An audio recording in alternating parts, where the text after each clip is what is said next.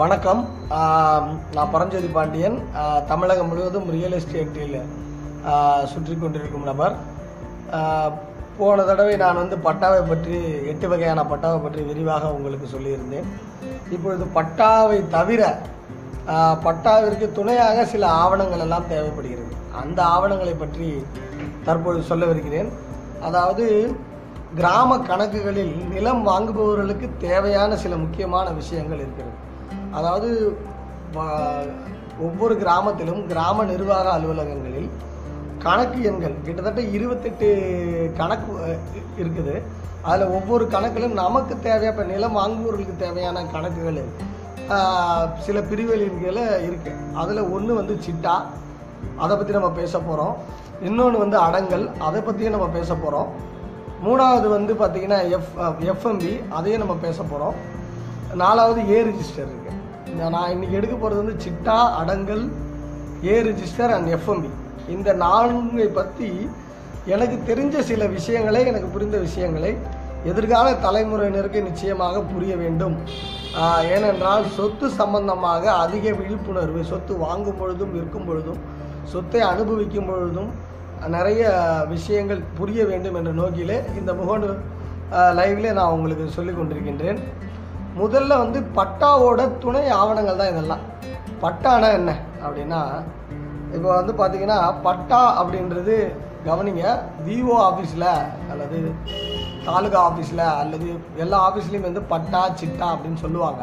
ஆனால் புரியறதுக்கு தெளிவாக புரியணும்னா இப்போ பள்ளிக்கூடத்தில் வந்து பார்த்திங்கன்னா ரேங்க் சீட்டு ஒரு மாணவனுக்கு இருக்கும். அந்த பள்ளிக்கூடத்தில் அவன் பேர் அவனோட வகுப்பு அவன் வாங்கின மார்க்கு அவன் எந்த கிளாஸ் படிக்கிறான் எந்த செக்ஷன் படிக்கிறான்லாம் இருக்கும். அதே தான் ரேங்க் ஷீட்லேயும் இருக்கும். அந்த ரேங்க் ஷீட்டு எல்லாம் அவன் வாங்கின மதிப்பெண் இருக்கும். அதை அது வந்து வெளியில் சுற்றி வரும். அவன் வீட்டில் பள்ளிக்கூடத்தில் அப்பாட்ட காட்டுவான் பேரண்ட்டை காட்டுவான் தெரிஞ்சவங்ககிட்ட காட்டுவான். அப்படி லேண்டு நிலத்தை நீங்கள் வச்சுருக்கீங்க பார்த்தீங்களா அந்த நிலத்தோட ஹோல்டிங் டாக்குமெண்ட்டு வெளியில் சுற்றி வரதான் பட்டா. வெளியில் நமக்காக சுற்றி வர பட்டாக்கள் பலர் கைகளில் மாறுவதனால் நிச்சயமாக பல போலிகள் பல ஏமாற்றுகள் பல பிழை திருத்தங்கள் எல்லாம் இருக்கும். நான்லாம் சின்ன வயசில் எங்கள் அப்பா கம்மியான மார்க் எடுத்துட்டேன் அப்படின்னா நானே திருத்திடுவேன் ராங்கிச்சிட்டேன் எங்கள் அப்பாட்ட கையெழுத்து வாங்குறதுக்கு. அதுபோல் நானே எங்கள் அப்பா கையெழுத்தையும் போட்டிருக்கோம். அதுபோல் பட்டா வெளியில் சுத்த வந்துருச்சுன்னா அது பல பேர் கையில் இருக்கிற ஆவணம். பல பேர் கையில் இருந்துச்சுனாலே அதில் வந்து பல போலிகள் உருவாகிறதுக்கு வாய்ப்பு இருக்குது அப்போ வந்து லெட்ஜர்னு ஒன்று இருக்குது மார்க் ஷீட் பல காலேஜ் அது பள்ளிக்கூடத்தில். ரேங்க் ஷீட்டில் என்ன மார்க் இருக்கோ அது வந்து கிளாஸில் இருக்கிற காலேஜ்லேயும் ரெக்கார்டையும் அதாவது பள்ளிக்கூட ரெக்கார்ட்லேயும் அதே மார்க் இருந்தால்தான் அது வந்து அந்த பையன் அந்த மார்க் எடுத்திருக்கான்னு அர்த்தம். அதே போல் வெளியில் சுற்றி வர ஆவணமான பட்டால என்னெல்லாம் விவரங்கள் இருக்கோ அதே விவரங்கள் தான் விவோ கிராம அலுவலகத்தில் சிட்டா பதிவேட்டில் இருக்கிறோம். அதாவது ஒரு பட்டா ஆவணம் ஒரு தனி நபரிடம் இருக்கிற ஒரு தனியார் நபரிடம் இருக்கின்ற ஒரு பட்டா ஆவணம் விஓ ஆஃபீஸில் உள்ள சிட்டா பதிவேட்டின் மூலமாக கட்டுப்படுத்தப்படுகிறது. சிட்டானா என்ன அப்படின்னா இப்போது ஒரு பத்திரம் நம்மக்கிட்ட வெளியே சுற்றி வருது. அது பதிவுத்துறை சார்ந்த ஒரு பத்திரம் வெளியே சுற்றி வருது. அது ஒரிஜினலா அப்படின்னு செக் பண்ணுறதுக்கு அதில் எல்லாமே சரியாக இருக்கா அப்படின்னு செக் பண்ணுறதுக்கு நாம் எப்படி ஈசி போட்டு பார்க்குறோமோ ரெஜிஸ்டர் ஆஃபீஸில் அதே போல் வெளியில் சுற்றி வருகின்ற பட்டாவிற்கு அது சரியானது தானா? அது சரியாக இருக்கிறதா என்று தெரிந்து கொள்வதற்காக புரிந்து கொள்வதற்காக பட்டாவை கட்டுப்படுத்துவதற்காக நாம் வந்து சிட்டாவை பயன்படுகிறோம் பயன்படுத்துகிறோம். ஆக பட்டாவை செக் பண்ணுறதுக்கு சிட்டா கரெக்டாக இருக்கா நாம் நிச்சயம் பார்க்கணும். ஆக இதுதான் சிட்டா. அதாவது மறுபடியும் சொல்கிறேன் பட்டா வந்து ரேங்க் ஷீட்டுனா பள்ளிக்கூடத்தில் பசங்களுக்கு வெளியே கையில் சுற்றி வர ரேங்க் சீட்னா சிட்டா வந்து எப்படி மார்க்கெல்லாம் எழுதி வைக்கிற லெஜர் போல் அதே போல் பட்டா தனிநபருக்கு வெளியே சுற்றி வருது. விஓ அலுவலக கணக்குகளில் நம்மளுடைய லெஜர் பள்ளிக்கூட லெஜர் போல் வந்து சிட்டா ஆவணம் இருக்கிறது. ஆக இதுதான் பட்டா சிட்டாக்கு வித்தியாசம். இப்போது போன வாட்டி நான் பட்டாவை பற்றி சொன்னதுனால நான் ரொம்ப இன்னும் தெளிவாக நான் சொல்ல விரும்பலை. சிட்டாவை கம்பேர் பண்ணுறதுக்காக நான் இப்போ பட்டாவை பற்றி சொன்னேன். அடுத்து நான் சொல்ல வேண்டிய விஷயம் என்னென்னா அடங்கல். நிறைய பேர் சிட்டா அடங்கல் சிட்டா அடங்கல்னு சேர்த்தே சொல்கிறாங்க சிட்டா வே- சிட்டா வேற அடங்கல் வேற. அது நிறைய பேருக்கு புரியுறதில்ல. கவனிச்சுக்கோங்க.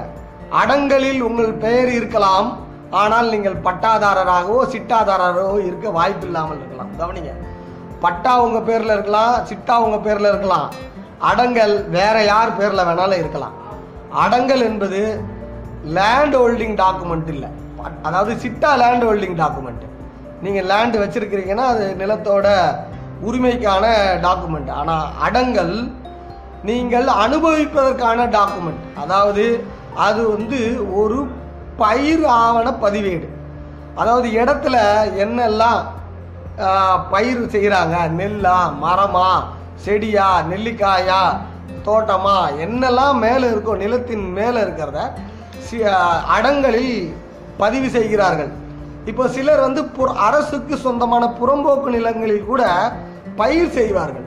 அப்போது அந்த புறம்போக்கு சர்வே நம்பரை யார் அனுபவிக்கிறார்களோ யார் பயிர் செய்து கொண்டிருக்கிறார்களோ அவர்களுடைய பெயரை இந்த ஆண்டு முனியா முனுசாமி என்பவர் அரசு புறம்போக்கு நிலமான இந்த ரெண்டு ஏக்கரில் நெற்பயிர் பயிரிட்டிருக்கிறார் என்று தன்னுடைய அடங்கலில் பதிவு செய்வார்கள். இதுதான் வந்து பயிர் ஆவண பதிவேடு. இப்போ நீங்கள் வந்து உங்கள் சொந்த இடத்த விட்டுட்டு வெளியூரில் இருக்கிறீங்க. பட்டா உங்கள் பேரில் இருக்கு. ஆனால் அந்த இடத்த வேறு யாருக்கு குத்தகை விட்டுருக்கீங்க. வேற யாரோ பயிர் செய்துட்டு இருக்கிறாங்கன்னா அவங்க போய் ஐயா இந்த இடத்த நாங்கள் தான் பயிர் செய்து கொண்டிருக்கிறோம். இதான் குத்தகையெல்லாம் இருக்கு. இந்தாங்க அப்படின்னு சொல்லி அடங்கல் கொடுங்க அப்படின்னா வந்து அடங்கல் கொடுப்பாங்க. அதாவது பட்டாதாரர் பயிர் செய்யவில்லை என்றாலும் குத்தகைதாரர் பயிர் செய்தாலே அடங்கல் வந்து அவங்க கொடுப்பாங்க. அந்த அடங்கலை நாம் எதுக்கு பயன்படுத்துகிறோன்னா ஜொல்லோன் வைக்க விவசாயிகளுக்கான நகைக்கடன் வைக்க விவசாயிகளுக்கான உரக்கடனுக்கு விவசாயிகளுக்கான மானியத்திற்கு விவசாயம் சார்ந்த கால்நடை கடன்களுக்கெல்லாம் நீங்கள் எந்த நிலத்தில் விவசாயம் செய்து கொண்டிருக்கிறீர்கள் என்பது புரிந்து கொள்வதற்காக அனுபவிப்பதற்காக செய்கிறோம். இது வந்து சிட்டா அது அடங்கல் வந்து கிராம கணக்கு எண் ரெண்டு. மொத்தம் இருபத்தெட்டு கணக்கு இருக்கு. அதில் வந்து ரெண்டாவது கணக்கு தான் வந்து அடங்கல். இப்போ புரிஞ்சிருக்கோன்னு நினைக்கிறேன். அதாவது அடங்கலில் இருப்பவர்கள் எல்லாம் பட்டாதாரர்கள் அல்ல. பட்டாதாரர்கள் சிட்டாதாரர்கள் இல்லாதவர்கள் அடங்கலில் பெயர் இருக்கும். ஆனால் அது ஒவ்வொரு ஆண்டுக்கு மட்டும்தான் ஏற்றுவாங்க ஒரு அடங்கல் ஒரு ஆண்டுக்கு தான் செல்லும். அடுத்த ஆண்டு அடுத்த அடங்கல்ல அவங்க எழுதுவாங்க. இந்த வித்தியாசம் புரிஞ்சுக்குவீங்கன்னு நினைக்கிறேன். அதாவது ஆண்டுதோறும் அது வந்து என்னெல்லாம் நம்ம கிராமத்தில் பயிர் நடக்குது என்னெல்லாம் மரங்கள் இருக்கிறது என்னெல்லாம் செடிகள் இருக்கிறது அப்படின்னு ஆவணப்பதிவு அதாவது பயிர் ஆவண பதிவேடு தானே தவிர அது வந்து ஒரு தனிய நில உரிமைதாரருக்கான பதிவேடு அல்ல. ஆனால் அடங்கல் இருந்தால் யார் அனுபவத்தில் இருக்கிறார்கள் யார் பொசசனில் இருக்கிறார்கள் என்பதை நம்மால் புரிந்து கொள்ள முடியும். அதிக மதிப்புள்ள நிலங்களை வாங்குபவர்கள் அதாவது பத்திரமே ஆவாத நிலங்களை வாங்குபவர்கள். ஏற்கனவே பத்திர ஆபீஸ்ல பத்திரம் ஆகி நிலங்களை வாங்குறது ஒரு வகை. டா டாக்குமெண்ட்டே இல்லாமல் பூர்வீக பட்டால இடம் வாங்கும் பொழுது சி- பட்டாவை செக் பண்ண நீங்கள் சிட்டாவை பார்ப்பீங்க. ரைட்டுங்களா? அனுபவத்தில் வே வேற யாராவது குத்தகையிலையோ லீஸுக்கோ இருக்கிறாங்களா? வாய்மொழியாக கூட இருப்பாங்க. எழுதிக்கலாம் மாட்டாங்க கிராமத்தில். போகியம் நீ பயிர் செஞ்சுக்கோ நீ இருந்துக்கோ அப்படின்னு சொல்லுவாங்க. அப்படி அனுபவத்தில் யாராவது இருக்கிறாங்க அப்படின்னா அதுக்கு வந்து ஆவணம் என்ன வேணும் அப்படின்னா அதுக்கு நிச்சயமாக ஆவணம் அடங்கல் பதிவேடாகும். ஆக பட்டா சிட்டா அடங்கல் இது மூன்றுமே நிச்சயமாக உங்களுக்கு வருவாய்த்துறையில் ஆவணங்களை பற்றி தெரிந்து கொண்டால் நிலங்களை வாங்குவதற்கு விற்பதற்கு நிலங்களை பராமரிப்பதற்கு உங்களுக்கு நிச்சயமாக தேவைப்படும். நான்காவதாக நான் இன்று சொல்ல போகிற ஆவணம் வந்து எஃப்எம்பி இது முழுக்க முழுக்க நில அளவை சம்பந்தப்பட்ட ஒரு ஆவணம். Field map sketch field map book அதாவது உங்களுடைய குறிப்பிட்ட இடம் எத்தனை ஏக்கரோ ரெண்டு ஏக்கரோ மூணு ஏக்கரோ இருந்தால் அதை வந்து எஃப்எம்பி அதாவது அதை சர்வே செய்து சர்வே நம்ம வகையாக பிரித்து வைத்திருப்பார்கள். அதனுடைய வரைபடத்தை ஒரு சர்வேயர் வரைந்து ஒரு அளவு அளவில் மெஷர்மெண்ட் படி ஒன்று இன்ட்டு தௌசண்ட் அதாவது இங்கே ஒரு சென்டிமீட்டர் அங்கே வந்து நூறு மீட்டர் அந்த மாதிரி ஒரு இஸ்டு ரேஞ்சில் சர்வே ரேஞ்சில் வரைந்து ஒவ்வொன்றையும் புத்தகமாக இருக்கும். அது நமக்கு நிலங்களை அளப்பதற்கு நிலங்களை பவுண்டரி செக் செய்வதற்கு பவுண்டரிகளை அளப்பதற்கு ரெண்டு பக்கத்து பக்கத்து நில எல்லைகளை அளப்பதற்கு நிச்சயமாக நமக்கு எஃப்எம்பி மிக முக்கியமான ஆவணம்.